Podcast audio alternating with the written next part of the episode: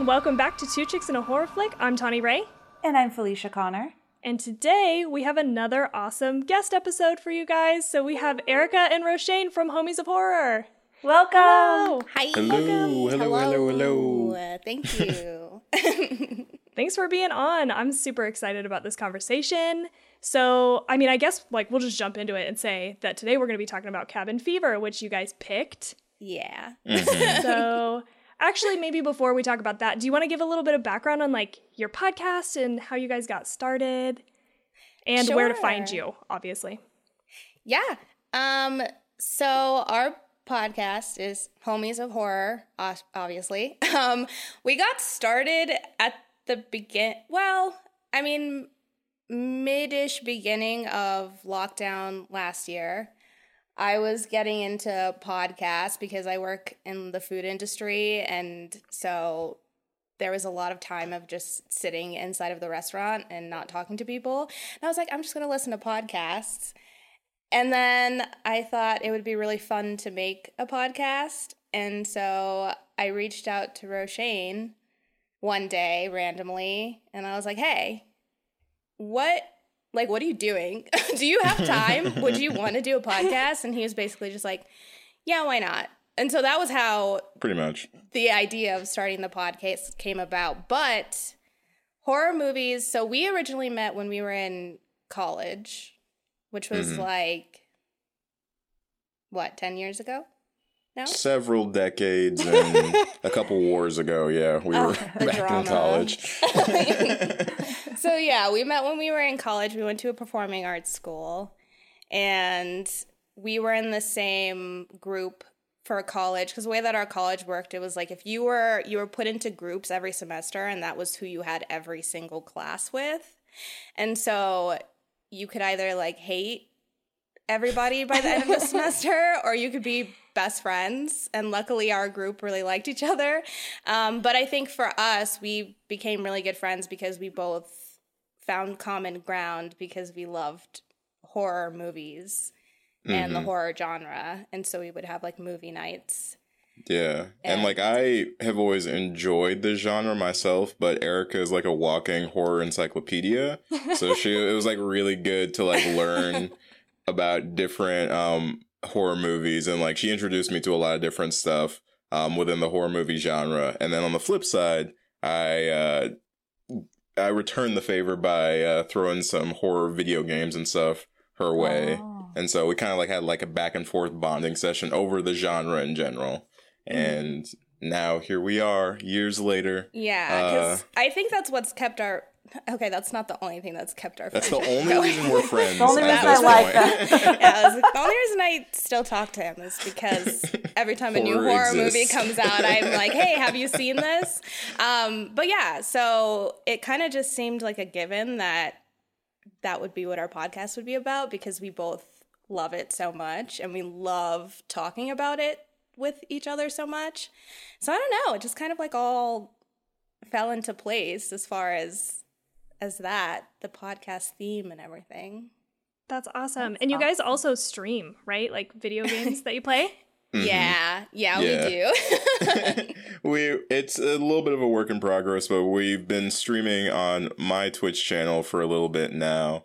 Um, just doing fun like we'll do little um small tidbits for our episode so we'll like talk about whatever movie we had been watching that week and like you know talk with people live about it and then we'll play scary games afterwards um, Fun. Yeah. yeah, and we're trying we're trying to get like even more into it now, but it's like it's a slow process. It's it's taking a little time, but we're getting there. yeah, we're trying to add in more games. Right now, we've been sticking to Phasmophobia. I don't know if you guys have seen or played that game. I've only heard of it through you guys. Okay. It, it's basically paranormal activity the game where like you are looking for paranormal activity within a house and trying not to get killed by the ghost while figuring out who and what the ghost is. Mhm. Um, Mm, it okay. gets really stressful real quick. Mm, very stressful. It's it's really I'm just really I can watch horror movies all day and be fine, but you put a video game in front of me where I'm like feel like I'm actively in the experience. I'm a wreck. I'm like a mess. Luckily, he can keep his cool a lot more than I can, and it's like a co op game, so that's helpful. But if it's just me on my own devices, it's going to take me a very long time to beat the game. I've totally mentioned this before, like Silent Hill. I remember I mm-hmm. started playing it and I was so terrified I couldn't play it anymore. Just recently, Tawny, you'd be proud of me. I did play a game. I went into my daughter's room. She was at her friend's, and I turned on her Xbox and played. that took me a while. Played Blair Witch Project on Oh, okay. her Xbox. Yeah. wow. Well, it took, you know, I didn't even play that much of it, even though I was playing for a long time, because just trying to figure out how to move the guy around and all of that. but it, it was fun. That's awesome. I I've looked at that one. I just can't play that much anymore, and so it's kind of sad. But Yeah. It's fun if you ever get a chance to play Phasmophobia in particular. It's nice because it's like not a story. So if you're like, oh, I just want to try it out, you can just do like a quick hunt and then call it a day rather than being like, oh, I have to beat this entire Yeah. game. Okay. This is going to be like a journey. That's what's nice about it is it's like a Yeah. quick a quick It's Yeah. very much like drop in, drop out. Like if you want to play, you can play for like half an hour and then be like, all right, I'm good. That that's the amount that I wanted to play today. yeah. okay, good to know. fun. That sounds fun. I played like 20 minutes of Dead by Daylight, which everybody was like talking Oh, about yeah. forever. And I mm-hmm. like just did not have a lot of fun. It was probably because I was like playing with total strangers. Like I wasn't playing with friends or anything. I think that probably makes a big difference. But I was like, I don't like this as much. Like it's kind of frightening. Like you're like, oh, s- uh, this thing is right up on me all of a sudden. Like that part was scary. But I love like the story scary. It sounds like this might be right up my alley. I'll have to check it out at some point. Mhm. Yeah, It's a lot of fun. definitely. If you do, let us know because we'd be Oh, down yeah. to play. We'll, Okay. we'll run you through the paces. We got you. Oh, that's We're sounds fun. professionals at this point. Mm-hmm. I need I need that like how do I play this? Because I always get it from my boyfriend Jade. I'm always like like he got me he's always getting me up and like running with any video game. And so he like got me up and running with like Dark Souls, anything really. He's like this is how you play. This is what you want to do, which is like kind of cheating maybe, but you know, I'll take it. We should probably mention too, Tawny, because we always forget that we're going to spoil this movie. Uh, we're going to talk about whatever we want. So if you don't want to hear that, go watch the movie and then come back. And I know Tawny and I are probably going to curse. I always try to to be uh, better at not doing it when we have guests, but you never know what's Oh. going to come out of us. But that's about it. yeah, that's fine. I was about to say. I was thinking about that earlier, and I was like, I'm gonna try not to cuss too Oh. much. But No, let it let it happen. Let yeah, it, usually we usually say we're going to spoil the shit out of this movie, and I I just censored myself to try to tone it down. they know Felicia. They know we They got a bunch. It's all good. Um, so just like a couple more questions for you guys, uh, just because I think it's it's always a great opportunity to talk to you and get to know you a little bit more. And I actually don't know if I've heard you guys talk about this on any maybe maybe a while ago, so I probably have forgotten like in your intro episode, but what started off like both of your love for horror? Which I'm assuming was when you were a little kid. but maybe not. yeah, I think. Do you want to go first? Do you want to go first? Go ahead. Go ahead. Okay. Go through my Um, memory banks. Yeah. So for me, when I was a little kid, I was a pretty big scaredy cat. I used to get scared really easily by movies that weren't even horror movies. Like the first memory that I have of that is the Titanic, the scene, the scene where they like go down and they're just going through the ship and everything's like covered in algae and it's really dark and blue. I don't know why that memory just like stuck in my head for forever. And so for a while I was really averse to watching horror movies. And then I remember my aunt came to town and she's like a huge horror lover and we went to Blockbuster and she rented Psycho and Eight-Legged Freaks. I don't know why those two, but she rented them and then she brought them back and she was explaining like the plot of Psycho to me. And I don't know, just the way that she was talking about it just made me really excited. And I was really interested in watching that movie because I wanted to know what she loved about it so much. And so then from there, I just kind of started introducing myself to, you know, horror movies as I could, as I like caught them on TV, or if my sister was watching one, I would like jump in and pick it up from wherever. And then I guess from there, I just kind of became like obsessed with it and expect and especially helped me too to like listen to like acting commentary or director's commentary on it. It helped me to put a divide between the fact that it was a movie and not real life. So it helped me not to be as scared of it. And then I was good to go after that. I was like obsessed after that. Yeah. I love That's that. cool. So I just need to get my seven year old to watch the the director's commentary first, and then she can watch the movie with me. Yes. Yeah, have them there talk have them talk over it and explain how they do everything and then you're like, okay, like this blood and guts and stuff isn't real. It's it's fine. That's pretty cool. Um, for me, so when I was younger, my my parents never really um restricted the stuff that I could like watch or play. Like I was very open. They trusted me to like um, you know, kind of entertain myself. And so if I ever wanted to like watch scary stuff when I was younger, I could. And um my older sister who I'd lived with uh was a very huge horror fan. Like she loves horror movies um, as well as like sci-fi movies. She's like a big sci-fi like original uh, head. Um, but uh, I remember when I was younger, um, I actually went to a uh, summer camp, and it was just one of those like day summer camps. And while we were there, the camp counselors had the bright idea of letting a bunch of like eight and nine year olds play Resident Evil Two. Um, Okay. which was um, an experience for sure. Um, and I remember like I played for all of like five minutes before I got like mercilessly ripped apart, and I was like, huh. Like the the the level of adrenaline that I felt like I felt like I think that moment kind of started my love for like zombies and stuff. Like Erica knows this, but like zombies is like my my thing. Like I love all sorts of zombie content, movies, all that stuff. Um, so I think a lot of my love for the genre kind of stems from my love of that particular facet of horror. Mm. Um, and so from there, it over the years just expanded into um, from zombies to like paranormal stuff. Like I love all the paranormal activities. Like those are like my my uh, guilty pleasure films that I'll watch whenever I can. And um, when we when we started watching movies together in college, uh, at that point in time, I'd now kind of shifted focus to the film industry and like learning a bit more about how movies are made and like all the nuances of all these things and having that knowledge and then going back and watching horror movies that I've you know watched in the past or seeing new ones allowed me to see these movies in a different light and kind of really appreciate them for what they for what they were. So it's one of those things where it's kind of like a fluke, I suppose, that I got into horror movies when I did.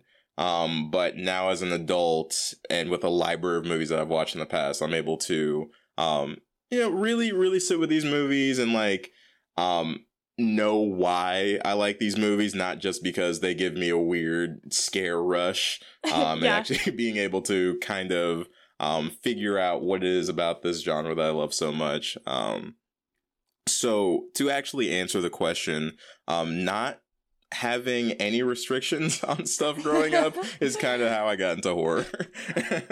That's awesome. What what would you say is like your favorite zombie movie? uh, 28 Days Later, by far my favorite zombie movie. Um, but it's followed by Shaun of the Dead for sure, Mhm. which flip side, but good ones. Really good. um, ones. I have a similar question for both of you. Like, what what is your number one scariest movie?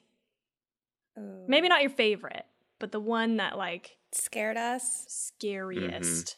I think I know what yours is. Can I say it? mine. Yeah. I mean, you can. I'm probably. I don't know. be Maybe. even if I'm Try it. wrong, just pretend Try like it. I was right. Cause Try it out. Let's see. Let's see what happens. is it the Evil Dead remake?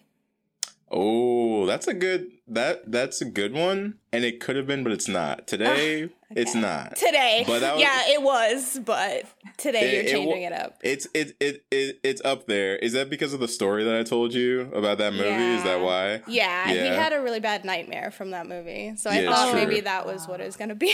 That was no, that was that was like it was a good pick. Uh, the short version of that story. I watched the Evil Dead movie, and that night I had one of the most terrifying nightmares I have ever had in my entire life, and I have not watched that movie since. Um, Oh, but no, today it is not Evil Dead. Um, actually, uh, funny enough, it's one of the ones that you've talked about in the past, Erica, and I think it's actually Hostel. I was kind of thinking about it because, like, Oh. The concept of Hostel out of all horror movies I think I've seen f- actually frightens me the most. Of just like going somewhere and then getting scooped up and put into this terrible um, situation. Um, so yeah, I, I think today it's Hostel, but maybe maybe later this week it'll go back to being Evil Dead. I'm a fan of that answer, obviously, because I love Hostel too. um okay. So yeah, so I've said Hostel before in the past because I it it did really scare me. I remember when I first saw it, I could not get like the concept of it out of my head. But for me today, because I was thinking about this, I was thinking about it earlier and I was trying to think of a movie that really at the time scared me. And I'm gonna have to go with Saw today, I think. Ooh. The Okay. first one, because I remember when I first watched that, the it was the first time that I really was introduced to the idea of being tortured as a way of being killed and also like you know being swept captured and locked in this room and it's up to me to decide if I live or die was something that I had a hard time dealing with because I just knew at, for myself I would probably there's no way I was going to survive those situations. And I remember for the longest time after watching that movie I was like it's fine because I'm a good person. Like Jigsaw would never take me because I'm not a bad person. And I thought that way for a long time. So I was like it's fine. Um, and also I do remember too in that movie the scene the scene where the person is like hiding in the little girl's closet. Oh yeah, That part of the movie scared me for forever. I don't have my closets open ever. Like I can't have doors just open, mm-hmm. and I realized that a lot of that stems from that movie. And I'm mm. like I just can't have them cracked. Cuz if that happened, I would just pass away. If I my door just started slowly opening, that's it for me. I'll just die of a heart attack. Fear. Felicia, what do you think yours is? Oh, The Strangers. Okay. because for the same reason i remember there's a lot of movies that scared me and if i think of at the time like when i was a kid that had that effect on me like uh, you know i remember poltergeist with that clown under the bed or you know different things in different movies at the time at my age but i'd have to say as like a a, a grown adult. I str- the str- the strangers was the first one where i was literally screaming like my hands were wrapped up my husband's like jean pants and they were like white knuckled. And it's the same it's a lot of the same reasons that you um, both had mentioned that the idea of being home and someone um, wanting to break in and kill me. And especially with that movie, I felt, I mean, there's a, maybe a couple points where I'd say, oh, I would do this. But when they go to do the thing, I was like, yeah, go do that. They're like stopped in their tracks. I'm like, oh, that's not an option now. and so with- with that reality of it, just, and that someone's in the house, that terrifies me. And that echoes throughout my entire life because I do not go to bed without checking everything, even the kids' windows, because once they fell asleep with it open, and I'm like, Are you trying to kill us? So, so that would be it for me. Yeah, interesting. There's like a definite theme of like real like real life horrors and I think hmm I think that's an interesting segue into why did you guys choose this movie, Cabin Fever? Because I think this falls into that same realm of real real things, you know. Even though I love like supernatural and um, that kind of horror. It's like probably my favorite genre. I also love this like real could happen stuff, more grounded in reality. So, yeah, why did you pick this movie? okay, so I I picked this one, but well, I was listening to your guys' Hostel episode, and I was like, oh, I should pick an Eli Roth movie because that would be fun to talk about. and um, so then from there, I narrowed it down to two choices. And one of them was The Green Inferno because that was a recent movie that I had watched from him that I didn't really like as much as I thought I was going to. And so from there, I was like, uh, the other option was Cabin Fever because that's a movie that I haven't seen in a very long time. I barely remember aspects of it, but the one thing I always remembered was that I used to really, really like it. And I was wondering if it still would hold up for me if we watched it. So yeah, I, br- I broke it down to those two ones and then I gave you guys the option because I was like, I would be happy to talk about either because they're obviously both so different for me. Um, and so, yeah, I was excited though when you chose Cabin Fever because I really only remembered a couple scenes out of this movie.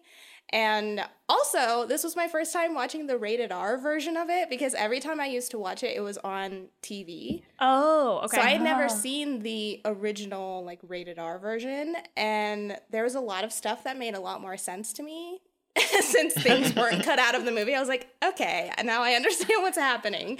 Uh, so that was exciting. Getting the full picture. Yeah, Yeah, was I like, can only okay. imagine what it was like on TV. It's literally just like kids that go up and they're just running around. You're like, what is happening? Like you don't see any of the gore. Yeah, there were so many movies where I was like, or not movies. There's so many scenes where I was like, oh, this goes on. There's, oh, this is a long scene. In the movie or in the original version I watched, this was like a two second scene, and now it's like a full two minute scene. And I'm like, okay, now I'm tracking. Like, a lot of this makes sense. That's awesome. Um, and Felicia hadn't seen it, right? Haven't Roshane, had it. you seen it? I don't think I had, or if I had, I just I remembered none of it. Like I think maybe the bathtub scene was like somewhat familiar. Like I remember getting to that scene and being like, "Have I seen this before?" But the rest of the movie, no, I don't. I, I don't think I've seen it.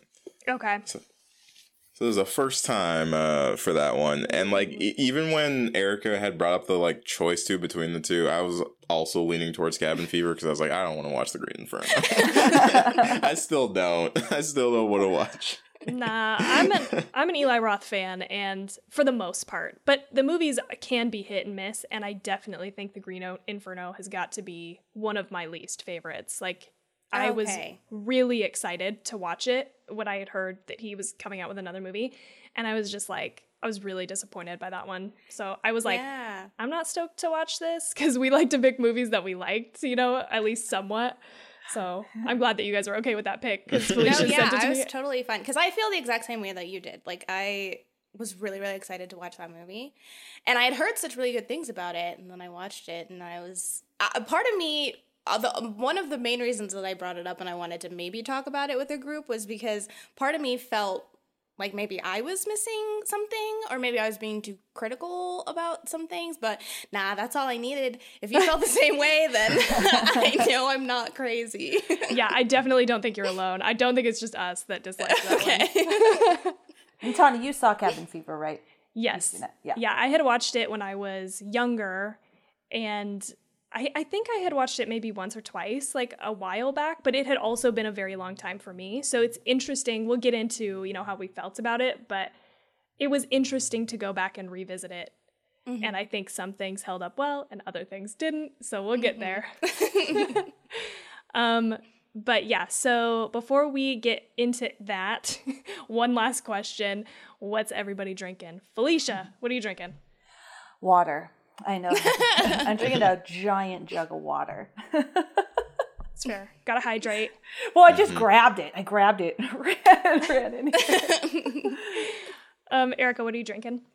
Um, I'm drinking. So this is a Founders Mas Agave Premium Hard Seltzer. Mm, and it's Ooh. that sounds grapefruit. good. It's actually really good. Um, I had never tried it before. I just we recently got a mini fridge, and my boyfriend just bought like stuff just to, To go in stock it? Yeah, and I was so I was like, let me try this. Like, why not? But it's actually really really good. It's like very refreshing. Oh, good. You saying that, I just texted my husband, baby, can I have a beer? it's a good day for one. Yesterday was so warm. We went and sat on the porch, and I drank a couple Trulies, and it was just real nice, real summer summer vibes. You know. Feel it? Yep. um, Roshane, what do you got over there? Uh, I'm currently also on the water train myself, uh, mostly because I actually got vaccinated yesterday. Oh, nice. Um, Woo woo. And so that was exciting, but the they were not lying about the side effects. Um, so I am very much hydrating nonstop currently to like just stay above water because it's been it's been a rough 24 hours. We're here, but it's been rough. Oh, was that your first or your second dose? Uh, I did the the one doser, Oh. the, Oh, the the Johnson Johnson. Johnson. Oh. Okay. hmm Um, and I'm like, I'm basically good now, but like 10 hours afterwards, I feel like I hit the entire checklist of side effects. Oh, okay. and I was like, oh, this is not fun. Yeah, I'm going tonight. wow. I'm getting my second dose, and I'm like Second a little- dose? I'm a little nervous. I'm like, I think it might. I don't know. I mean, obviously, I'd take that over actual COVID any day, Mhm. but I'm just a little anxious about it. Did you experience the side effects the first time? No, I had a little. I had like a headache, but it was very, very minor. Even the arm soreness. Other people were talking about the first one being like really bad, but it was like nothing for me. That's what I've heard is uh like uh my coworker and then my dad just got their first doses and both of them were like, "Oh my god, my arm feels like it's going to fall off." And I'm like, I'm sorry. I did I did warn my dad because he got it and he was like, I feel great. And I was like, hey, just a heads up, like your arm might be really sore. And he's like, oh, okay, thanks. And then 30 minutes later, he was like, oh my God, my arm. I was like, tried to tell you. I don't know what I don't know what you want me to say. Yeah. yeah. It was, it- it's weird because like I felt nothing until I, I tried to go to sleep last night. And Mm. then I just got hit with like, honestly, the worst headache I've ever had, Oh, like man. in my life. I'm not gonna, I'm not gonna sugarcoat that. That was like the worst headache I've ever had. But outside of that, the rest was like chill. Feeling good. yeah. That's good. I was just so like, scared. holy shit, dude. Yeah, I haven't gotten mine, um, but it seems like uh, everyone on my team were getting their vaccinations this week on different days and different mornings. And the next day, everyone was just calling out sick, calling out sick. I'm like, Mm. no one else get a vaccination until next week, please. the the most ironic part to me is I told my mom I was getting my vaccine she's already gotten hers, right? And she was like, "All right, well, make sure you have Tylenol, um, you know, just to have around because you'll probably get a headache." And of course, being a little rebel, I'm like, "I don't need no Tylenol. like, I'll be fine." Y'all should have seen me last night. Be Oh, like, no. "Mom, Oh my God. mom, I'm sorry. I should have got the Tylenol, You're like, will you bring me some Tylenol? please." oh my god, that's awesome. oh, exciting! I'm I'm I, I'm so excited about the vaccination situation. I'm like, oh god, in like two weeks, I'm gonna be able to just like not even worry about it. I'm so stoked. It is nice to have it done and just be like, okay, cool. For at least for now, we don't have the to worry peace about it. the peace of mind is Mhm. worth the the horrible Couple headache. Barely, barely. Yeah, barely. You're like, I'm okay just staying inside, actually. So I like it inside. Um, well, I am also drinking a Truly, just one, because I'm also afraid of potentials. I gotta get a baseline, you know. Like I'm like, I don't need to be buzzed getting a second Right. shot. Mhm. I need to have a good baseline. So, but got a summer drink on hand. Um, okay, so are you guys ready to dive into this? Yeah. Yes. So I will just run through the info. So we're talking about Cabin Fever from 2002, the original. Have have any of you seen any of the other ones? There's like Yes. a sequel, a remake, and a prequel. Okay. Yeah. So I watched the both the sequel and the prequel. Okay. I have not seen the remake because I heard that it's basically the same movie, just with new actors. Yeah. So that's what I've heard too. So part of me wants to see it just because I wonder if they've changed any of the. Now that I've rewatched it, that d- dialogue that's pretty outdated. I'm wondering how they've changed that or if they've changed that. So I might see it now, but I was confused about that a little bit. I know Felicia was like, which one is it? Yeah. 2002, 2003, 2016. 2000. yeah, it was ridiculous. And she then she told me, and I'm like, okay, the one with the red skull, right? It just has a red skull. It doesn't have a. it's ridiculous. okay, I was just curious about that. Um, so the director is Eli Roth, like we were saying. So the cast, I'm going to run through real quick. Um, Rider Strong is Paul. Jordan Ladd was Karen. James DeBello is Bert. Cerina Vincent played Marcy. Joey Kern played Jeff. And then I just put this in as like a special mention. Eli Roth had a cameo as Justin slash Grim, was his nickname. Um, so this movie had a 5.7 out of 10 on IMDb, a 62% on Rotten Tomatoes, and 77% of Google users liked this movie. So that was kind of so I I feel like anybody I talk to really loves this movie, so I was surprised actually how, how I thought those were going to be higher. mm-hmm. Um, and then the budget for it is 1.5 was 1.5 million, and box office was 30 million. So it was real cheap. Um, I didn't realize it was that. Yeah. ch- I mean, that makes sense. It's like basically all one location and outside.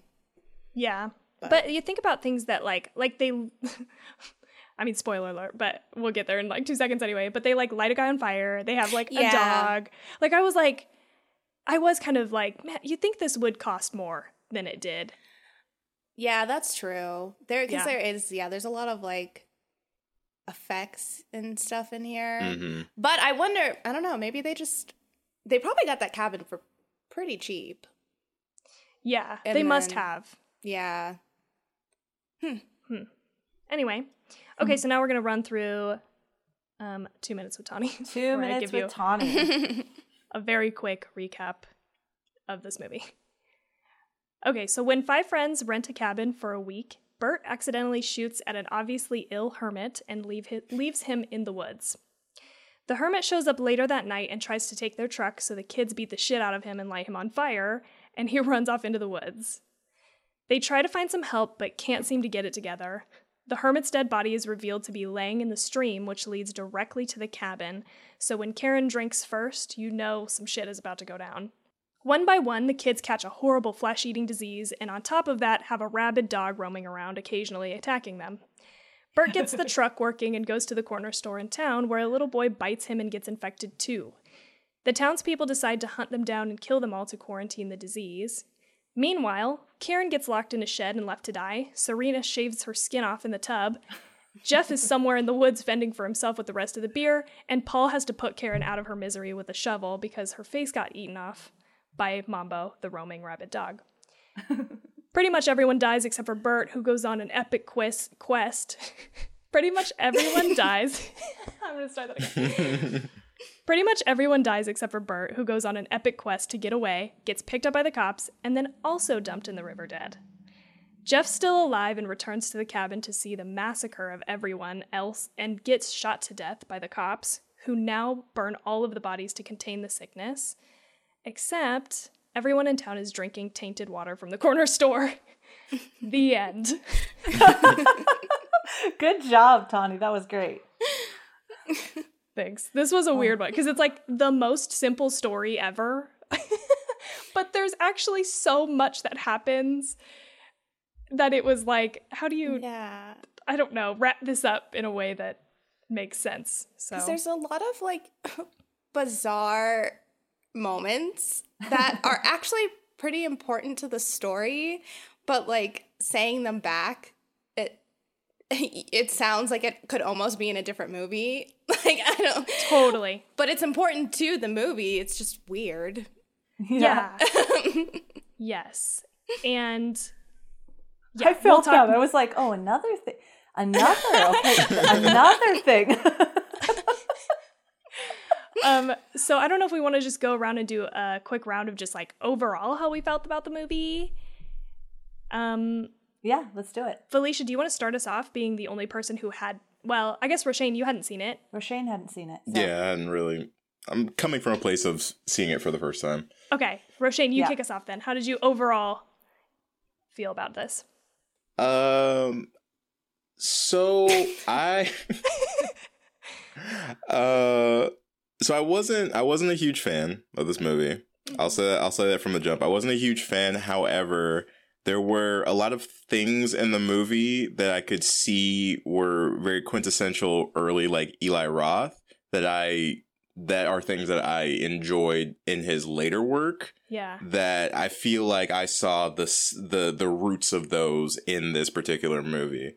Um, and even though I wasn't like a huge fan of the film, it did have some parts that I did enjoy, and um, the cast of characters was very very strange, but they were entertaining to watch. Um, so yeah, overall, not my favorite movie, but there were some things that I did enjoy. Okay. That's totally fair. Felicia, do you want to go next? Yeah, I would say overall, like, uh, I liked ish the movie. Like, I think it entertained. Nice. Like, there. At first, I was like, "Oh my gosh!" But there were there were moments that entertained me. I think that is exactly the good word way to put it. I there were some characters that I was like, I don't know why, I just like I just like that guy. I don't know why, and it and it was just. I mean, it it was ridiculous, and Yeah. there was uh, there was something enjoyable enjoyable about it being ridiculous. It was like an enjoyable ridiculous, not like this is ridiculous. I don't want to watch another moment of it. Um, yeah, so that's how I felt about that movie. Erica, how did you feel overall? And I imagine you'll have like maybe different experiences Right. from what you remember and now. yeah.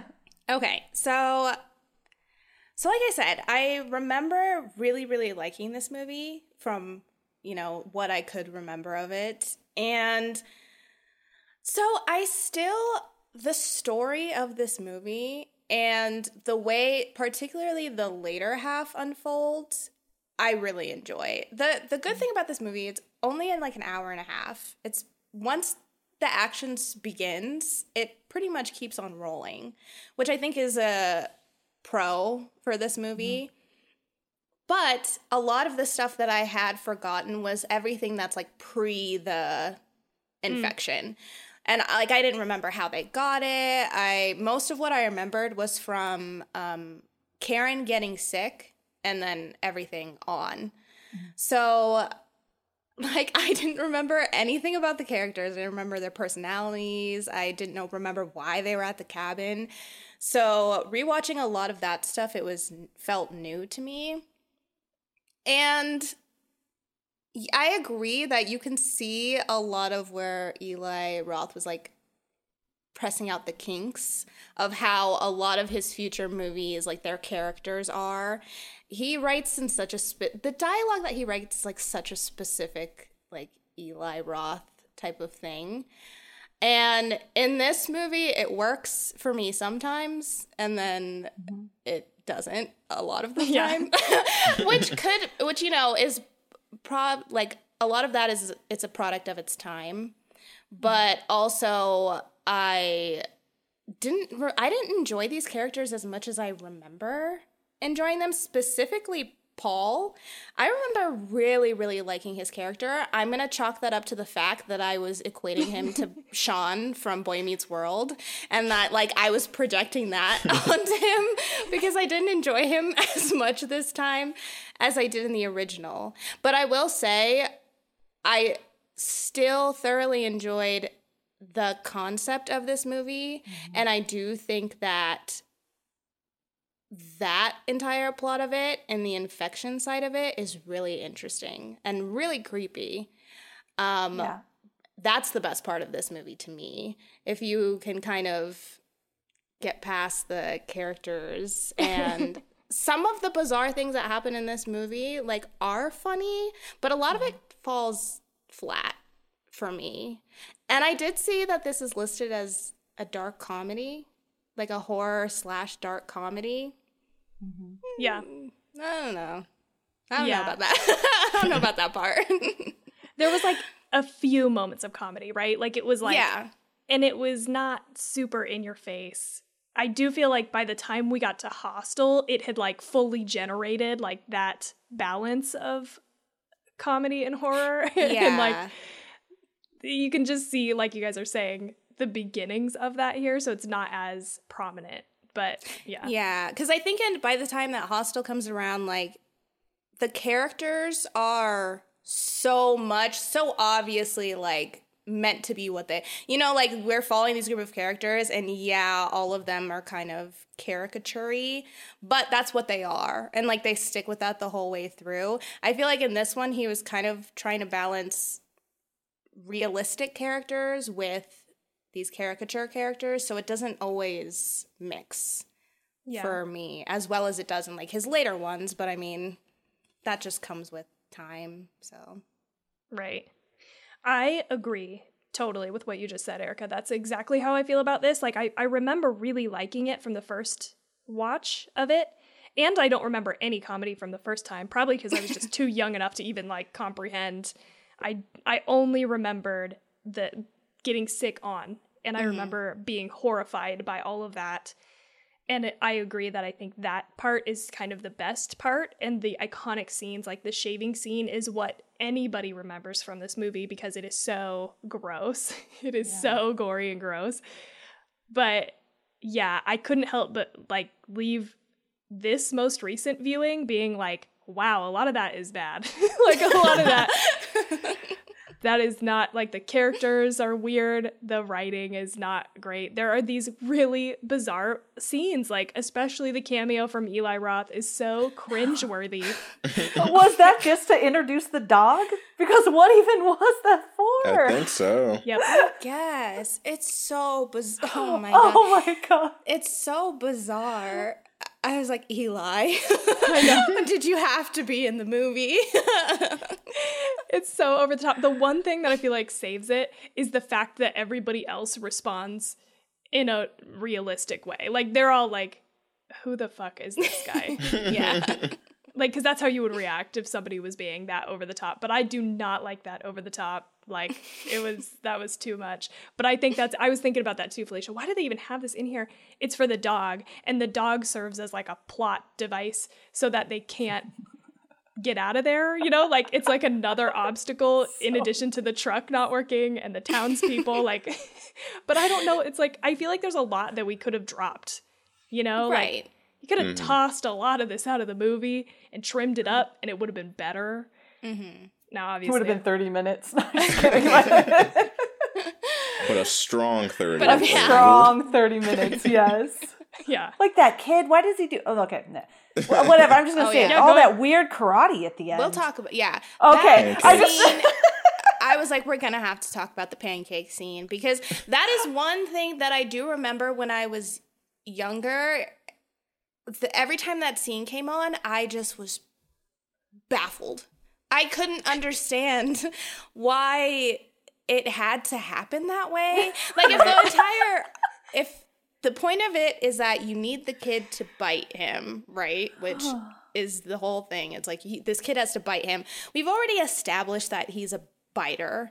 Um, why does he have to kung fu fight his way to him to bite him, as opposed to you know him just maybe getting too close and him biting him anyway? Mm-hmm. That whole one thing about this movie that I think would have helped it is if more people died because of the virus. And like you said, like they introduce all of these obstacles. I don't necessarily feel like we needed to have the people from the town come and fight them and like Yeah. come and hunt them down. Um it just didn't seem completely necessary and I feel like they had already established, like with the police officer, you already established that they know that they're up there. Why couldn't the police officer have just come back and they battled it out? Like, why did you have to have the people from the town and this man carrying this box. What's in the box? Like, What's that all about? What's in the box? What's in the box? Why are you carrying? Like, what was he? He like tries to get it out before he dies. I was like, did you have an axe in there that you're going to use to protect yourself? Like, Very tiny. yeah. it's just it's it is all very strange and it's fine. Like it's fine and it I guess it kind of works in the reality of this movie, but it's sl- the slow motion of it. I had to Yeah. laugh, Yeah. but not Oh, yeah. for like. I just I don't know if I laughed for the reasons that he was wanting me to, or if I just laughed because it needed to be cut from the movie. I, yeah, exactly. I loved and felt really like yes when that blonde haired guy, uh, the one who who was scared of getting sick, that guy, um, when he's like running with his, you know, with the beer and the and his covering his face, and his girlfriend is like, "Are you kidding me? Where are you going?" And he makes some comment about you all need to stay away from me. You're all up covered in her blood. Like, sorry. And I thought, yes, what? Everybody is like it. Like, they're all so worried, right? And I understand wanting to take care of your friend totally like lock her up, maybe in like a room, right? Maybe in a room, but I get why they did that. That's nasty, nasty, contagious, nasty. Um, but they're like doing all this effort to lock her up, and now they're like, okay, come on, let's get in the car, and they're like Yeah. all up on her and carrying her, and I'm like, oh my god, Yeah, so I was like, why don't you just open your mouth and let her vomit into your Yeah. mouth? The way that they were like in her face. In like, her okay. I didn't understand. anyway, sorry, why. I'm jumping everywhere. No, that's okay. I just let's just keep going. The problems, the weird. Let's just talk about it. let's just go for it. I I didn't like that. The thing that I was wondering is why put her in the shed? Just put her in a room, like, and keep the door shut. I don't, you know, Maybe like yeah, they couldn't be worried it was airborne because they kept going into the darn thing. They kept opening the shed. Mm-hmm. Right. So sorry, Tawny. I No, just no, got no, you're excited right. about that. the only person who's afraid that it's airborne is Jeff, right? With his Yeah. thing that he's trying to breathe through. So like no one else seems to be concerned about it. And it's just like again, it's kind of it just it's a little weak, right? Like you you can kind of just see the progression. Oh, later I want a dog to eat her face off, so she's got to be outside. Mm-hmm. right? Like mm-hmm. it Oh, just yeah. feels very I don't know. Like how can we make this happen? right. yeah. And that happens yeah. a lot, I think. Yeah, it feels very disjointed. That's like the biggest thing about this movie is everything feels so disjointed. And it's strange because I feel like the the dark comedy aspect of it is from that. It's this world that he does create is just so ridiculous and nonsensical. Even though it's like somewhat grounded in reality, it's really just like what the what is going on throughout the entire thing. And at some point in the movie, even though I wasn't like a big fan of the movie, at some point, no matter how ridiculous the scenes got, I was like, yeah, that tracks for this movie. like it, Makes a lot of sense. Yeah. it, it makes like a- a- especially once you get into the infection portion of the movie like everything that happens afterwards i'm just like yeah sure like Yeah. Yes. and it's like and i don't even mean that like in a bad way per se it's like he does set it up where it's like he puts you in a mindset where it's just like literally everything else that's gonna happen sure yeah why not we've Mhm. we've already gone on this journey together already might as well just keep yeah. going. Why not have a guy swallow a harmonica? Like, Right. just Why keep- not? Right. Let's keep it up. yes. Totally. Why not introduce a woman beating a pig or having a guy Oh. chewed in half by his dog, I guess? I don't know. randomly Yeah. in a cave somewhere sure Sure. Yeah, like yeah, exactly. yeah, his dog. And it's funny because I actually, until you guys just said that, I didn't realize that that was his dog. Like, I oh, Okay. don't know why I didn't put that together. That, yeah, it's like he was introduced because this dog needs to come back later, and this dog is apparently rabid now. Um, but which I, you know, it's fine. I guess I didn't mind the dog too too much, but I do think that they relied on that really heavily. It was like anytime they didn't know what to do or what violence was gonna come up next. All of a sudden, there's a dog, and he's Bring in the dog. Yeah, can we get that? We don't know where to go with this. Set? Yeah, like sure, and and it works for. I think it's the most effective when it finally does get in and is eating Karen. That's the bet. Like I was, you know, that makes sense. You're kind of expecting that the entire movie because that's what she's afraid of. I don't think it should have eaten the other girl. I can't. Oh, yeah. I wrote her name down. I can't remember what it is. Cerina. Is that what her name is? Sure. I think so. Or, yeah. Um, I don't think it should have eaten her. I think that she should have died in a different way. Yeah. Um, or even just survived maybe until Jeff came back and maybe he killed her because she was like, you know, so far gone or something. Gross. Um, yuck. Yeah. but um, yeah, I don't know. It it works best when we're focusing on the sickness. Like that's the thing of the movie. I feel like it's the most effective when we're watching them get sick and we're seeing the effects of that. And then when you add in all these extra elements, it's just a little bit too much. Like Yeah. like and I like Yeah. so the part with the party when he shows up and he's like coughing all over everybody. I actually like that scene because it's part of the sickness. It's like, yeah, that makes sense. Yeah. Like he's gross and they're trying to get him away and he's like causing all of this havoc. Like I wouldn't have minded seeing more of that of them like spreading it around. Like Yeah. that would have been cool. it it almost felt like the because I think most people would agree that yeah, the sickness part is like the best part of the movie, and that's like like why you watch this movie, right? And I it feels like up until that scene that you just talked about, Erica, is like they struggle to figure out how to actually use it um Mm. as an effect as an effective antagonist for this movie because it's like everybody gets infected and then they're infected dealing with other things.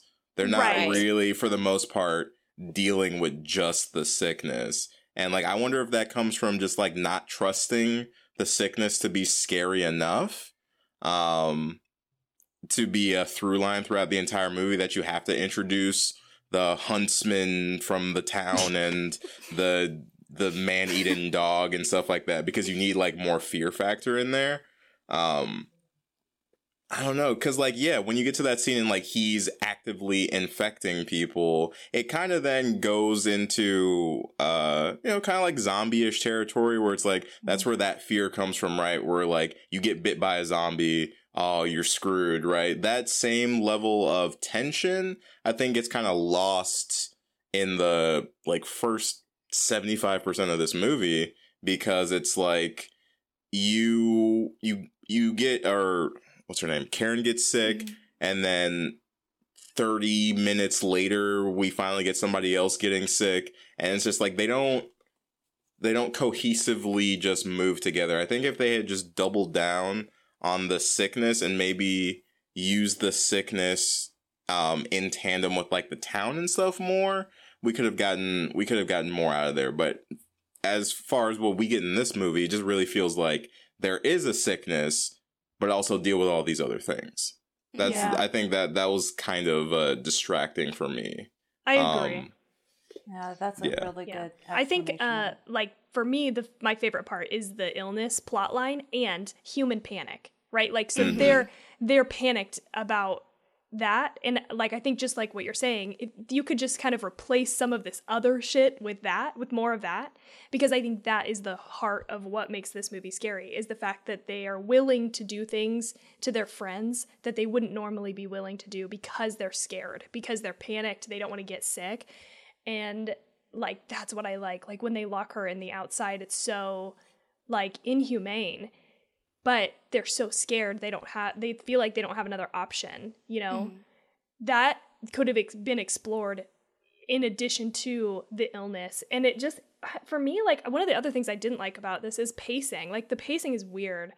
I Mhm. even in the back part of the movie, like I that's why I wrote in that he goes on a long journey. It feels like he's on an epic fantasy journey for me to like get away and then he Yeah. just ends up getting picked back up by the cops and so i was like okay uh, like all of this we could have just dropped i, I feel like i mean again it's easy in hindsight to say like this should have happened but if the illness had had like a quicker like onset or something like i think that would have solved a lot of these problems because then you don't need them to be trapped in by the dog or the townspeople or the broken truck it's like it's tearing through them and they can't even react fast enough to like get out or something you know like i feel like without any spoilers pacing wise the evil dead remake did perfectly because everything happened so fast like i feel like that could have helped this a lot Um, like, why did that guy go all the way to that big house, watch that other guy's wife just to get chased away? Your friends are dying. You're dying. There's contagion. Like, seriously? Like, that, we, we didn't need any of that. Like, that mm-hmm. was, so, unless they just wanted more naked women in it. Like, Which they wanted to fit more. Probably. For this film, I could see it. I could Yeah, see it. okay. This film is very bro. Like this is the broiest film I watched in a long time. and like that cringe level definitely got me through a lot of it. I was like, oh Eli, I like you, man, but this this early two thousands writing did not age well. No. I was thinking the same thing. I was like, oh my God, this is too much. There's even like this thing that I read about him like fighting with Cerina. Like he wanted to show her like whole ass and she was like not down for that. She was like, I, because she had just come off of, I think, not another teen movie. I didn't write this down. Sorry. I'm just winging it here. But um, it, where she was like nude through the entire movie and she was like, I don't want to be typecast as like the nude person. So I, I'm not going to do it. And they like, I don't know, had a battle about it. And eventually she was like, okay, you can show the top like one inch of my ass. And so they like taped the sheets like literally like just one inch like down her ass so that they could shoot it. But it's like, yeah, I mean, I read that and I was like, okay, dude, like we get there's enough nudity and sex and like people trying to hook up. you know what Oh I my mean? Like God. let it go. Well, I mean, just that in that particular instance, too, like your friend is falling apart, literally. Are you really even that interested? And maybe I'm not a man, so I don't know. Maybe I, maybe, maybe I would be. I don't know. But like your friends are literally dying. You're the girl that you have like had a crush on forever is her face, her body is falling apart and bloody, and you're like, oh shit, naked girl. Hold on a second. Let me take a look. Yeah, snuffing out some candles. Super, super casual nighttime routine. I was like, what is yes, this lady you don't doing? do that every night. And I guess I've been I've been doing it wrong. I guess Been doing it wrong. Didn't know that was that was the way to go to sleep. But yeah, it's that's the thing about Paul that I don't remember, and maybe it is because I watched a cut version of this movie for so long. Is Paul really is led by his penis for the majority of this movie, um, and it's it's weird. Uh, It's like um, because by all regards, I think he is out of most of them meant to be our protagonist. And I have no, I love a layered protagonist. Don't get me wrong. I don't think they all need to be saints. But the thing that was just eh, weird about him most of the time was that he he was like so sexual in moments that I don't feel like it really called for it. Yeah. It's like, oh, I just killed this man and my friend is upset and she's sick. I'm gonna like get kind of frisky with her. And then, sh like, oh, now she's dying. And then a minute later, the, oh, this girl might be sick, but yeah, let's have unprotected sex. And why not? Everybody else, all my friends are dying, but yeah, let's They have sex because you feel bad. I know. Yeah, I oh, was yeah, like, I good forgot. call, Paul. wow, you really cracked the code there. Like, all right, yeah, and now and it's so funny because earlier in the movie he tells tells them to have you know have safe sex, and then he later on doesn't do the same thing, and he even questions her about it. And he's like, oh, it's fine, even though everybody's sick. Right. And then yeah, and then that was another instance where it's like his friend is desperately in need of help and he's ogling this lady through the window and then gets confused when her husband is mad. Right. He's like, oh wait, no, my friend's sick. It's like what? Okay. I can see what you're Yeah, doing. Yeah, who are you? I don't care. Like, why are you staring at my wife? At least just explain yourself. Like, I was just trying to see if anybody was home. Yeah, Yeah, yeah, just, yeah. yeah. Just say I didn't know if anybody was home. I was looking through the window. Instead, he just says, "My friend is dying." Okay, Eh, I'm supposed to believe you. Why? Like, Right. You're the pervert in the window. Like, get away from my house. I did read something about the sex scene between the two of them that, like, as a piece of mm-hmm. trivia that said when Marcy sleeps with Paul, it wasn't meant to seem so sudden. Scenes that were filmed but not included in the final movie show Marcy and Paul becoming closer before it happened. So I think it wasn't meant to be like mm. that fast. But I mm. agree that overall, like, I mean, this happens like all the time. I think especially in older movies where it's like, oh, we're all gonna die. You know what we should do is have sex. Like, what? no, that's. I mean, maybe for some people, but that is certainly the last thing on my mind. I'm about oh, survival. God. How am I gonna survive this you have some nasty, like the nastiest contagious disease. right. I am not wanting to touch anybody. That is not you know what I I should do is introduce my genitals to this. yeah, No, yeah. And it's like if that literally if that sequence wasn't in the movie and they just cut to her in a tub, the movie would have been fine. Like that's Mm-hmm. that's the part that annoys me. Is like it's just it serves no purpose. Like it literally does nothing but remind you like, hey, this one character is not getting laid and this one character likes to have sex. We already know this. We've established this in the 1st hour of this movie. Like we don't need this excessive level of like, all right, now they're hooking up, but if it was like a if it was part of a bigger plot line, I do get it, but you still probably could have just taken it out completely. Right. Yeah, I think if they had weaved it in a little bit more, um and because I don't surprisingly them them having sex isn't too big of an issue for me because I kind of get it in the sense of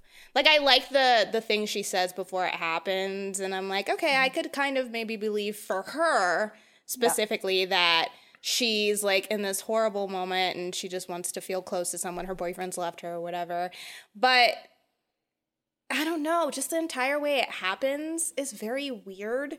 And how he really seems like he's like not in. If both of them were into it, then I think it wouldn't have been so odd. Like if he also was upset and they just found comfort in each other. But he mm-hmm. looks really mm-hmm. like he's not having a good time. And then it ends and he's obviously paranoid about it. And I think maybe they were tr- maybe this was another thing where they were trying to say, "Oh, this is how Paul like how it was spread to Paul because she obviously has it." But if you're then going to show Paul later falling Yeah, and gonna say, basically he falls in. kissing the dead man that harbored the disease and falling into it and his mouth is open, I'm going to assume that's how he got the disease. So the sex wasn't necessary. Like Yeah. he basically jumps into the disease. So that's fine. Like I get it. I get why he's Or how sick. about you just have sex? Because that is asinine. Why are you screwing around with that dead body? I have it right here. Why is he getting that dead body for fuck's sake? I wrote it really big on my. Everyone's sick at this point. He is trying to like I don't know find help. There's a rotting, disgusting body. Let's kind of Poke it with a stick. poke it off the come on that was absurd i would prefer just he had sex and or how about he got it because he's in that place and he's feeding is that girl he likes or or he he was like she was asleep and he decides hey let's get frisky even though she's clearly asleep. But he and then it's all over his hands. Yeah. how about that? Like i assume he got it then? No no no no no. Just to make it clear this character has it. He's gonna screw around with this dead body we're gonna right. Yeah. shove Oh, him into it Yeah, now that you say that, that actually would have made a lot of sense because he got bit on the hand earlier, and if he was touching her with the same hand, okay, great. Yes. It got into Yeah. his bite. Yes. Great. And he's the one carrying around the water. Like he has the water and then he offers it to her um the first time and it's almost like there was one time where it seemed like he had the water and he kind of just offered it to her like if she wanted any then when she was crying And when he went in there, I didn't pick up like he got the water for her at that moment. Maybe I just missed something. So, anyways, they are all in it. Like I wouldn't. They didn't need to do the sex scene, the water. They didn't, or the um the dead body scene. They didn't do any of that, and I already assume that all of them just the fact that that dude in the beginning was puking violently all over the car and they're getting close to him with bats not hitting him though just destroying the car i'm Right. assuming even just that even just that guy spewing everywhere it's they're all done for Mm-hmm. Yeah, it it feels like they there a lot of parts they're just trying too hard because it's like the one with the water thing in general, right? First and foremost, one of the other things that bugged me is like this is one of those movies where a lot of this was very avoidable. Um, Yeah. Oh yeah. from Hermit literally seeing a very, very much dead dog and still being like, "Ooh, let me peek inside and see what's what's going on in there." Uh, to to a ver- water that very clearly has weird stuff in it. That Yeah, it's, like, I feel floating. like they did. They went out of their way to show the shots of yeah, there's something in this water, and somehow nobody ever notices that there's No. stuff in the water. Anyway, I thought it was a fact- tooth at first. yeah, it was like a tooth or like an oh. eyeball or like something. There was Oh. an but there was eyeball. cle- I don't think it was an was eyeball. whatever it was, there was clearly something in the water, right? And I'm just Yeah. like, you. So you show the dead body in the reservoir and the water leading to the cabin and somebody getting water. That's all you have to do. Like that's Mhm. literally it because they're all going to need to drink water at some point. So it's it's already established in there how they're going to get sick, but they the movie tries to find these different ways to like infect people where it's like you already did it. Like it, it's already there. It's going to happen. Um oh that just clicked to me that's why they those two guys was that like why they were the ones that lasted the longest because they were doing this beer thing yeah, they were doing the beer thing, yeah. But oh also, so getting blood on you and stuff like that doesn't infect you it's just the water I think it does. Like if it gets in your probably like mouth or eyes or something. But I think if it's just like, you know, on your skin, as long as you don't Like have any deep cuts, into you your should hand be like you should be fine if you like wipe it off. But that's another thing is so I understand why Jeff didn't get it, which I I do, I will say I think that's clever. I did like that they made that bet so you Mm-hmm. understand why Jeff is fine at the end because Mhm. he hasn't He's drank any water and he's been smart the whole time. But um, Bert, did I miss something? Did Bert drink water? Why? yeah, is- remember he drank water. He just picked it up and drank it, and somebody I don't remember who said, "Ah, you lost the bet." Oh, Yeah. okay, I missed that. Okay, gotcha. Oh, it was Paul. Paul said, "Oh, you lost the bet." It was right after Paul and uh, the blonde guy, Jeff, mm-hmm. um, Yeah. fought. They were fighting in the living room, Mhm. and Paul got real tough all of Oh. a sudden. Stop it, you guys! And now he's a tough guy. And then he's like, "Oh, you lost the bet." Gotcha. Okay, yeah, that makes sense. Okay, so yeah, so I I did like that. Like I thought that that was cool and like a it's good It idea. was a very natural way for him to get inf- infected. That was just like, oh yeah, Mhm. no, it makes sense. He's he's got it now. Um, Yeah, by the Uh. time you even knew what was happening, you'd probably be infected because not only are they probably drinking the water, like I, that's how I picked up on it too. Erica is like any anytime it gets in your eyes, your mouth, or whatever, like an open wound or something, you're gonna get sick because the very first person, the hermit, gets sprayed in the eye with blood and he has it. So I assume that if it gets like in anything, you're gonna get sick. So like they have to take showers and like brush their teeth and like even if you're not drinking the water, it's gonna get Mhm. in you somehow, right? Some way, yeah. So I I don't know. It that part was like a little bit it did get a little muddy because it was like, okay, are we just deciding that you only get this from ingesting it? I, yeah. Do we know where it came from? Because I, I, I remember the dog. Okay, because there was the pigs, and that was disgusting. And then the dog. Yeah, I'm glad you mentioned that because when he walked up, I was like, "Ooh, this guy killed this dog."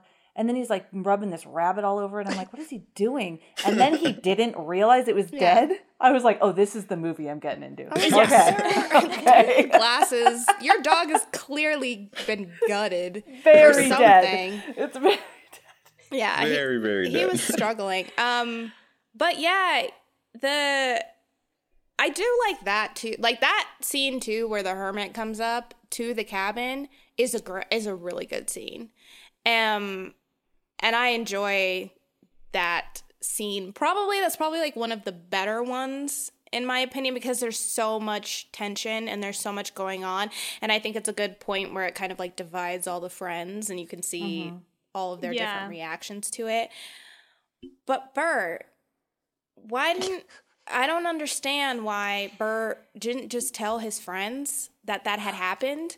Yeah. Like why I could understand if Bert had accidentally killed him or something and he like was trying to hide it, but by all accounts, you yeah, you hurt this guy, but then you were going to try and help him until he started being weird. You know that he saw the cabin. So like he knows that the cabin's there. Why wouldn't you just tell your friends like, "Hey, um super sick creepy guy lives in the woods." Uh, just be aware of that. Let's maybe keep an eye out, all of us, because he's weird and he's obviously sick. Really sick. a lot of them do that throughout the movie. They withhold information from each other that I feel like doesn't need to be withheld. Maybe if the stakes were higher about what the what they were hiding, I could understand. Like f- like they do that later on when Bert and Jeff go and visit that lady and mm-hmm. they realize that she's related to the hermit.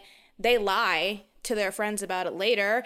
Paul lies about not being able to find help because he was staring at that naked lady. Like they all lie about really strange things that I feel like if they were just more honest with each other, like yeah. things would have been fine. yeah, because that I have it written down right here. Why didn't he tell his friends? It it that if he told his friends, that does not equal them all saying, "Oh, let's get out of here." Because they didn't all have a lot of respect for him in the first place. you know, so if he was like, "Oh, I ran into this nasty guy who was totally sick and I shot him with my BB gun," it probably would have been the same interaction where they're like, "What is wrong with you?" And they probably Yeah. would have chalked it. You know, they wouldn't have really. I can't see them all packing it up and leaving, so it wouldn't have ended the movie. It was so weird, also because of what you just said. Like if he was worried, he hit the guy. He didn't seem worried. He, maybe that was an acting mo- thing, but he just walked up. He's like, "Yeah, I'm killing squirrels." you know, like he didn't seem like nervous, like he was trying to hide the fact that he shot this guy. Yeah, I thought the same thing. Like, why wouldn't you? Why are you? Why are you keeping this secret? Because in a movie, if a character is going to keep something secret, we we have to know, we have to feel like, oh, ooh, is he going to tell someone? And we have to, you know, understand that. And this was just like stupid.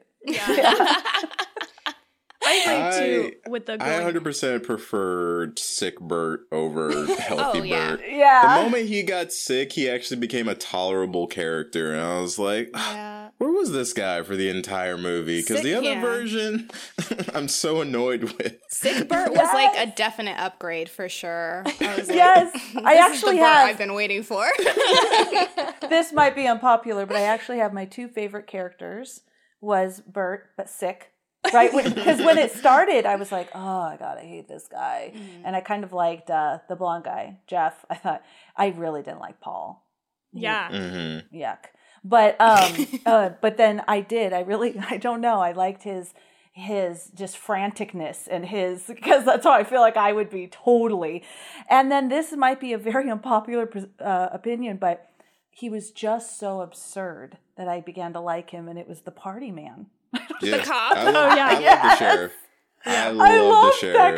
guy, especially after he came and was just puking blood on everybody. And he's like, "Man, you ruined the party. Yeah. Why did you?" I just really like that guy. He Yeah. is. I feel the like best. I feel like Party Man Sheriff was he was what the movie was trying to be for the entire thing. And that's that's what when I talked about like general thoughts about the movie, it's like that's the Eli Roth stuff of like that kind of character and this kind of world that works. Mhm. Because like he's clearly an absurd character, but for the things that are happening, he fits right in.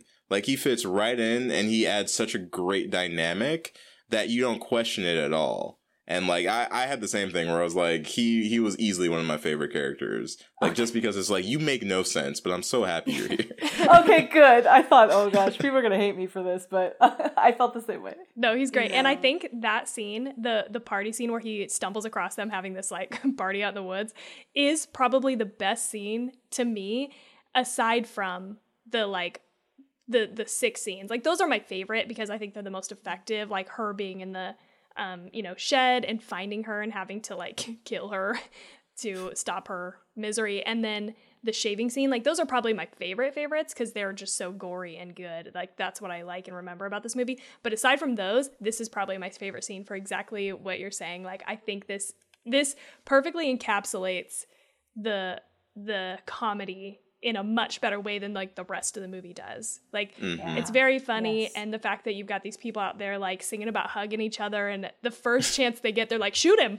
You know like the hypocrisy of that and like them, you know, scattering and him being mad that he broke up the party and then the guy with the harmonica in his neck. It's all so crazy, but it just works really well. And I feel like that that scene itself was very like trimmed up and it like it was very neat and I liked that much better than I did. Like the rest of it just felt like, you know, tossed in jokes kind of. Mm-hmm. Yeah. No, I, I agree with that. And I do like the ending of this movie actually a lot. I think it works. Like him being in the hospital and not being able to tell them what the disease is from, and then them just getting rid of everybody.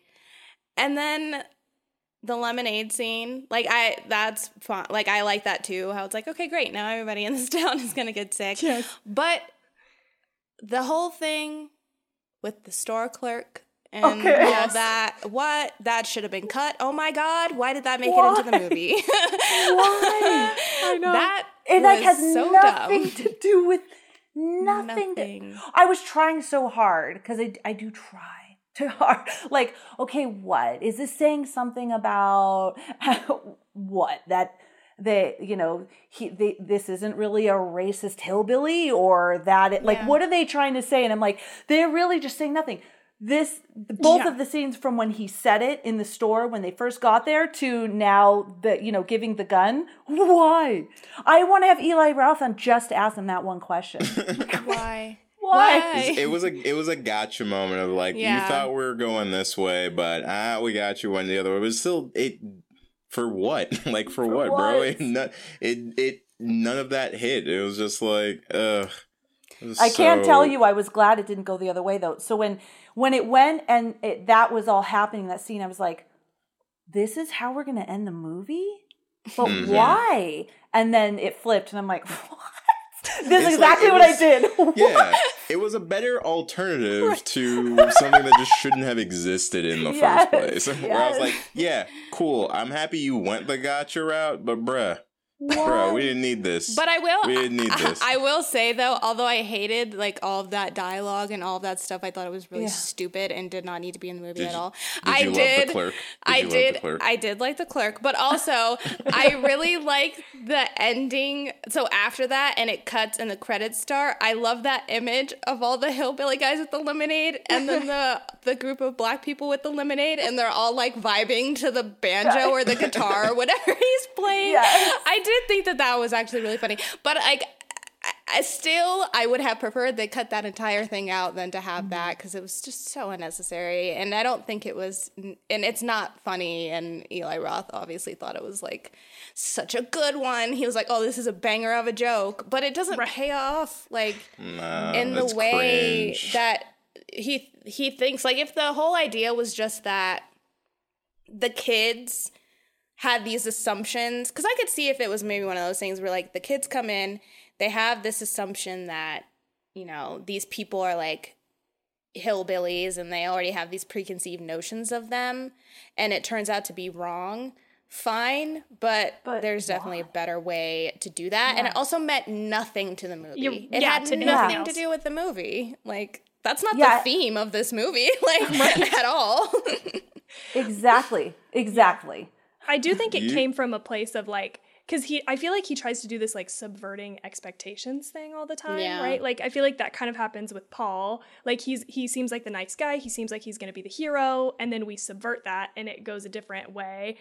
And it it just like maybe that was the intent was like to just add another thing onto the list of things to subvert expectations, but again, that, it means nothing to anything and just because you can't like why you don't need it it's like yeah way over the top but i feel like he does that we revisit that again in Hostel too which I won't spoil, but yeah. The the scene though that Erica brought up with the lemonade stuff, like I really like that scene and shot too, because again, that was another like Eli Roth world moment that like when you just have them all lined up like that and then you get the truck leaving with all the water and stuff like there's not a lot's being told to you. It's like this when he's not trying as hard, it just it things just seem to work way better because like he does have the ability to like nuance the scene so that you know everything that's happening um without it just being spilled to you verbally like you can see all the things that are happening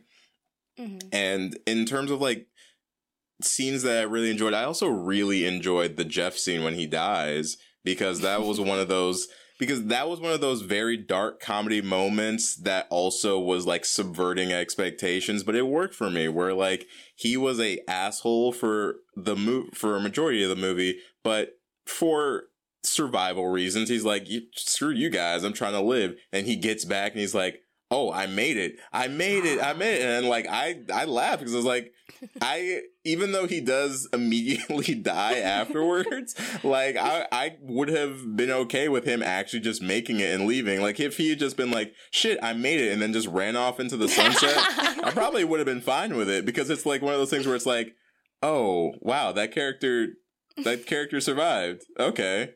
Cool. That doesn't, you don't normally see that a lot, but sure, why not? and like, I think when he's in his groove and like moments like that, that's when the movie's really good. Mhm. And like, those are the parts that I enjoy. I agree. Yeah. Yeah. I love that scene. Yeah. The Jeff, the Jeff scene. Yeah, I love that scene. Oh, yeah, when he was going, I made it, I made it. And I'm like, oh no. I felt like, no, something's going to happen. And then he got shot up by all those So many people. times. And I, and I think really loud, I went, no, no. it's just so, everything is so ludicrous. I just, that was my reaction to everything. Yeah. But I like that. Going Another- back. oh, oh go ahead. I was just gonna say, in the same vein of like subverting expectations and going back to the the scene of the townspeople who go and try to hunt them down. This is another thing that I. You said it earlier that you laughed at this, Erica. I laughed because I thought it was funny that these people seemed like an actual threat, and then the moment they were actually like faced with killing somebody, they were just like bumbling around and they all like killed each other. Like that's why I thought it was funny, is because Yep, yep. you're like, oh no, they're coming for them, right? But then they like shoot each other and die immediately. This guy Yeah. gets stabbed with a screwdriver. Screwdriver. Yeah. Well, and I mean, and it kind of makes sense because it's like these people, the people in the town aren't villains. I do think that there is a certain aspect of it where it's like, um, you know, the our college kids immediately look at them and think, oh God, these people are like hicks. Because even when they come up and see that lady with the pig, it's like on a farm. That's a normal thing, but to them, they're like, "Oh my god!" Like thinking she's like some murderer, and like, no, that's just you know how things are done some places. But so yeah, it's like these people in the town really aren't equipped to be going on manhunts. they just like think that they can because they have guns and they assume that these college kids are like idiots, which I mean they kind of are. But um another small thing that I did like was at the end of the movie there's this how how at the beginning when Paul gets bit and they're like, you should really make a sign that says not to sit next to him. At the end of the movie, there's a sign that says do not sit next to Dennis, like on, on the storefront. And like little things like that, I think are are clever. And I do also think it is there's when they're like sitting around the campfire and they're talking and I can't remember who says it, but somebody says like, "Oh, trauma trauma brings people together." And then mm-hmm. Paul is like, "Well, only if you experience the trauma together." And I do think that that's cool. It's like they have that whole conversation and then like they go through this traumatic experience and it like completely tears their group apart. It like doesn't really bring any of them closer besides maybe oh, Paul and the girl that he sleeps with, whose name I keep forgetting, may be them, but other than that, it like totally destroys their entire friendship group. Like none of them band together at all.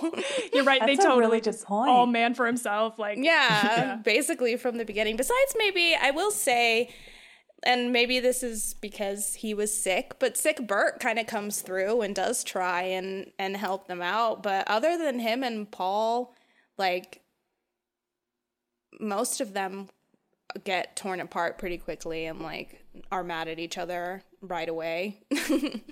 Yeah.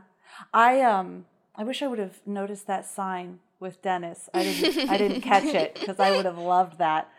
I have oh, I have one I really liked the very very opening sequence because I felt really creeped out. It's just like the um, when they're talking about we're not talking about it when they're showing like who made the movie and the movie itself and it's just like this dirty bloody with the and you could hear the flies and that's all you see. I was like, oh, I thought this was a comedy. Maybe it's going to be scary. Like it creeped me out. I'm like, no, it's a comedy. And the only other note here I have, which wow, I was not prepared. I was like, this is so gross. The kid bit his hand. He goes out into the water, dirty water in the ground, washes his cut, and then he's playing with this dirty dog. That's all I thought. Little did I know what was actually going to happen and how nasty it was going to get. I wrote that down too. I was like, why don't you just use a faucet? Like, yeah. who, a bottle of who water. Gets bite, who gets a bite and is like, all right, well, let me just go put yeah. this in the in the river out back. and uh, hopefully that'll just cure me right up. Yeah. Like, what? And because he says he has tetanus or something. Not that he he he might, he might not, but he's yeah. just like, yeah, let me. It's so gross. It's like also I don't understand. Like he, obviously, yeah, they, there should be some kind of warning if you know that your kid has a tendency to bite people. But also, why does Paul just go sh- sit himself down next to this random kid and put his hand in his face and like talking to him? I'm like, don't bother that child. Like, why do you have to sit on the bench anyway? Like, who are you? You're the stranger. Can you stand yeah. up and get out of this kid's face? like I am so glad you said that. My face is all scowly. I hated that when he did that. Oh, he thinks he's so cool. Yeah. First of all, if I was that kid's mom, I'd be like, what the hell are you doing? You're my kid. Get away from my kid, you stupid drunk college kid. I would have been so pissed. But yeah, he's like, hey man, I'm blah blah blah. Yeah. And that kid bit him. I was like, yeah. Now, when he goes in, I was like, yeah, kid, do that. Get out of my space, stranger. But at the end, when he had to do all the karate before yeah. the, that, I was like, and did I miss something? Why is he talking about pancakes? I don't think you missed anything. Okay. I think, I think he just think he just is. Also, why does he wait so long to be bitten there? That's that's my that's my biggest question about the Kung Fu Dennis scene is like you see him, you know he bites, you see him get up, you see him do kung fu and head in your general direction. Why do you just wait yeah. there to be bitten? He's like mesmerized by his moves. He's like, wow, that kid sure can kick. But also, it's like he sits there and watches, and then the dad does too. The dad's just like, man, here oh, goes Dennis going again. like, like, can somebody do can something? Do yeah, it's like, well, I'm like, all right, I guess we'll just sit here and watch. Like, yeah, the kid is very talented, but uh, you had time. you definitely had time to move. He doesn't only bite. He's also, he also very talented. Yeah, he's also fights. But then they do the same thing earlier too, though, with the hermit, is when he's approaching the girls and they're like, get back. I was like, move. Like, why are you guys just standing there? Why like, aren't you in the out? house? First of all, why is everybody outside? Let's just. This is stupid. Why aren't you in the house right now? Like, it's like. Uh, uh yeah, not everybody needs to. Be. They have like this little. I forget what they have, but they're like, "Get away from me, or I'll stab you." It's like hair. Yeah, and then they have like hairspray. I don't yes. know what she sprays oh in his God. his eyes, but yeah, it's like everybody had to be out there, and then everybody, like, just lets him approach them and they don't mm-hmm. back up or anything. I'm like, this guy is spewing blood. Yes. Maybe make some space, like get oozing. some distance. he is oozing. Yes, projectile. And you're like, like at first when they started to go out, I'm like, why are you doing that? But I know he's trying to take the the truck, but he's also in the truck. Like maybe mm-hmm. we just let him take the truck and like we we walk. you know, like, oh, do you want to get in that truck now? That guy is oozing. Just right off the truck. It's gone. Just let him take it. Yeah. yeah. Just report it to the police later. I'm sure he can't get far. He seems to just want to go to the hospital. So maybe just let him drive to the hospital and then He probably won't even be able to get there. like, this man is very delirious. He's probably not going to get too far. You'll probably find your truck right up the street. Right. Yeah. it's like, nope. Just let it go.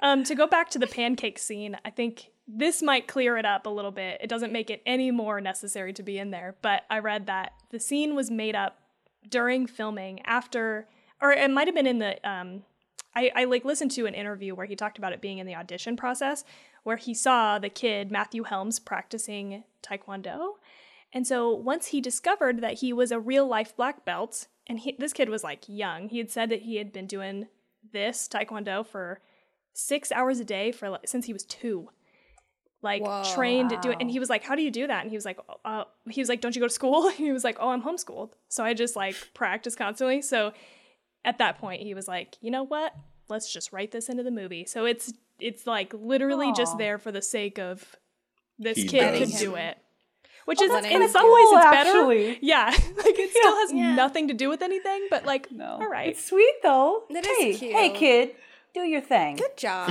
You can yeah, and you can tell by the way that it's shot that they very much wanted to like highlight him because of the slow motion and the way that you can see his entire body. But I do and then later on when Paul is in the hospital, he walks or he's like pushed by a room and he like hallucinates Dennis getting served pancakes by like a giant bunny rabbit. I But- only saw I only saw the bunny rabbit. Yeah, I he's did like not holding see. he's holding a plate of pancakes, but that also kind of doesn't make sense because Paul wasn't there when that happened. right So why would he hallucinate that? He didn't know about the pancakes. And that's pretty amazing you saw that. I only saw the bunny. Yeah, I was very I was very fixated on the bunny. I only noticed it this time because that's one of the parts I remembered from watching it the first time. So I was expecting the bunny, so it didn't surprise me. So I like could notice more about what was happening. Um, but yeah, I was like, okay, that might have made sense if it was Bert, but I don't know why Paul would see that. And Tawny, did they say anything about the pancakes? No, I just I just Okay, knew I it was there because I also did the research, right? And came across somebody talking about the fact that the bunny is serving pancakes. I didn't realize that he was serving it to Dennis. And I also am mm. like, I don't think there's any I think it's just like in there for the sake of being Another in there. Being in there. Yeah. Maybe the TV version was the right version. He could he could just be a big like Donnie Darko fan or something, and it's like I want to have a bunny in here somewhere. Was don't know. Donnie Darko out before this was made? I oh, love Donnie Darko. I don't know. great question, actually. I think it was I actually a know. shining reference though, like when Oh. he walks Mm. past the you know, Oh. the hotel room or whatever. Oh, Yeah. maybe. Because I did also Okay. notice it seemed like there was a Texas Chainsaw Massacre shot reference in the part where she's like walking up to that house and it like is shooting and it like goes up her butt and like goes up her body. I Yeah. feel like that was like an homage to that that shot from the Texas Chainsaw Massacre. So I'm gonna be surprised if he was just like throwing in he references because he's a huge. I mean, he definitely is like a horror fan, and I wouldn't be surprised. Yeah, I think he talks about this movie is to pay uh, homage to a lot of the stuff that he likes. So there being random references from other horror movies, I think tracks for what he was going for. Yeah, he did talk about I watched an interview and he talks about I can't remember the exact specifics, but I think what you're saying, Erica, he talked about that being a Texas chainsaw reference. And I think the screwdriver in the ear is like a um Mm. it's like a reference to The Hills Have Eyes or something like that. Mm. And then they're listening to a song on the way to the cabin that I think was in a different movie. I'm sorry, I can't remember. I should have written it down, but there there's like a handful of references like this in there. I just don't remember specifics. Mm. And I, I think too, some of it might be like a deliverance, like a reference to deliverance, and that whole idea of like in that movie, you know, the outsiders coming in and kind of polarizing themselves. Yeah. against the people that live there. Like, I, and that was something that I was thinking about this time because I was like, oh, maybe the pancake scene is kind of supposed to be like the banjo, the dueling banjo scene in Deliverance, but no, they're nothing. they're like not at all like each other. I was just trying to make sense of it, but no. Yeah, I don't think this is a very like deep movie. and that's okay. It's- You know, they don't all have to be that way. I guess. Yeah, no, that's that's fine. Some of them but I will say the ma- the makeup does look really good in this movie too. It's another thing I'll give to them. So good. The makeup looks great. I was wondering if it was going to hold up, and it looks so real and scary and gory. I, Yeah. I like, and that's what I kept thinking too, budget wise. Like they must have spent a good amount on. I think actually I might have seen Greg Nicotero on it um, to help with some of the makeup effects, which he's really good at what he does. But yeah, I liked that a lot, and it. I thought it held up, and just while we're on the subject, kind of my one other like one of my last pieces of trivia is that he Eli Roth originally got the idea for this movie while working in Iceland on a horse farm and he got a super bad skin infection. It sounds like it was like a ring a type of ringworm infection. Um but he got it from like rotting hay in a barn that he was moving and he Oh. like got something similar to this and so he said he actually like went to sh- he was started to scratch his neck because it was like itchy and had like flesh like in his like nails and he was like oh whatever like i'll just go to sleep and wake up. It, it won't be that bad. Woke up the next day and he started shaving. And it actually he was peeling off like chunks of his skin from his like neck and chin. And he said oh. he said even you'd think this would hurt but it didn't. It actually felt good because it was so itchy oh that I was taking off. And so he said he like had to go to the hospital there. And like it was just coming off in sheets which is fucking disgusting and so disturbing that this is a real I am never thing. owning a horse. I'm never touching hay, and I'm never living on a farm. Now that I've heard of that, so it's gross. so gross. That oh, yeah That's nasty. sorry I'm gonna look at horses in a whole different way now.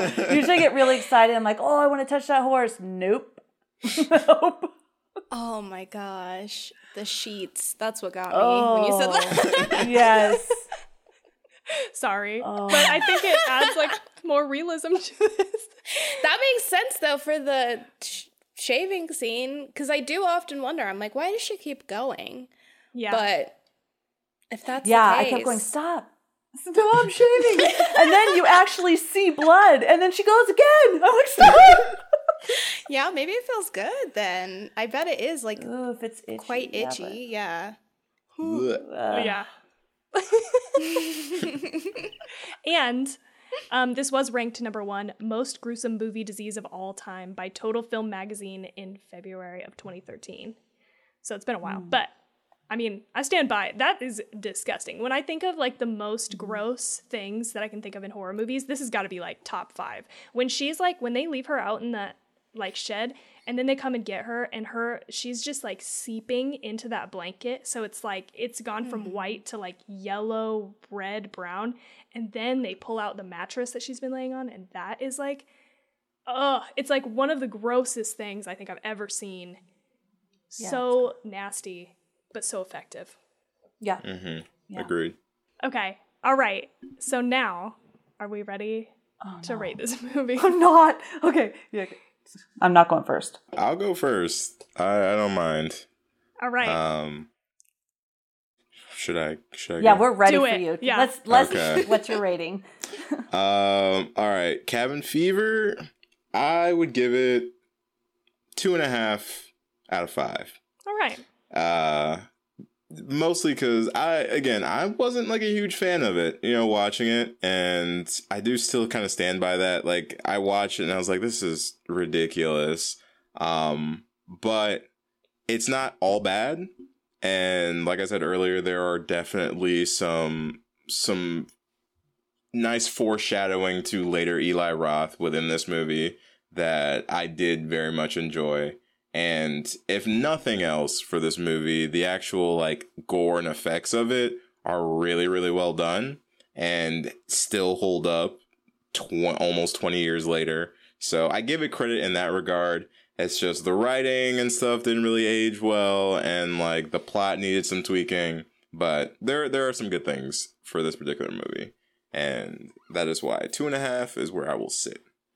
That's pretty good. I thought you were gonna go lower, so I appreciate it. All right. I thought about it, but I was like, no, no. actually talking it out, the parts that I did like, I think I liked more after actually talking about them. I was Right. like, actually, that scene was actually pretty good. Right. Yeah. Just didn't feel that way for a majority of the movie. Erica, do you want to go next? Ugh, yeah, I'll go. Um, okay, I think I'm gonna give this.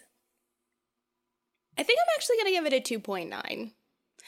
I felt the same way. Like, talking this movie out, I realized that even moments that I'm not a huge fan of, or they like seemed really weird, I don't know. It kind of works. Like even as much as things happen, and I'm like, what the fuck is this? like, why is this happening?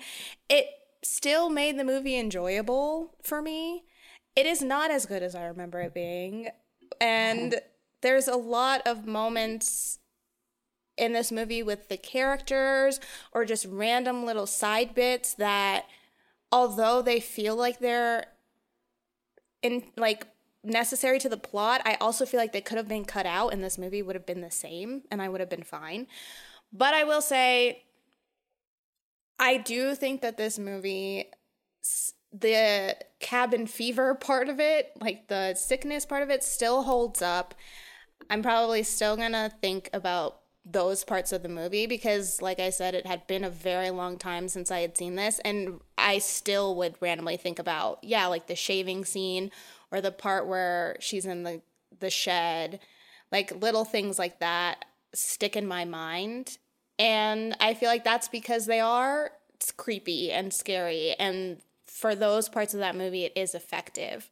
So it's just one of those movies like I wouldn't mind throwing it on and watching it or having it on in the background. Like it's it's a it's an entertaining enough movie. It's short enough that I'll probably watch it again, but I will just go into it knowing that it is not the masterpiece that my child brain had convinced me it was and that it is what it is. like it just it's just one of those movies where you get what you what you think you're going to get and that is a bunch of stupid college students falling apart. Literally. Yeah, and, literally and falling apart. figuratively. Yeah, Yeah. Yeah. Both. I love Fel- it. Felicia, do you want to go next? All right. I am right on par with Erica. I give it a 2.9 for all the same reasons. There's definitely some stuff that could be cut.